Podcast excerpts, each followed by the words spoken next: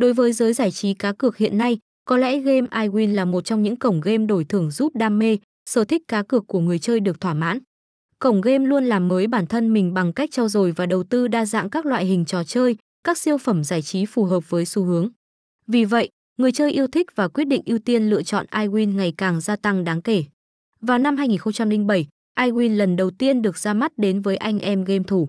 Tuy nhiên, với những ngày đầu chập chững hoạt động, sân chơi này chưa thực sự khiến người chơi nhớ đến và yêu thích. Nhưng thông qua sự nỗ lực phát triển với tiêu chí trở thành cổng game lớn mạnh nhất, địa điểm này đã thực sự trở lại và khiến dân tình điên đảo ở năm 2020.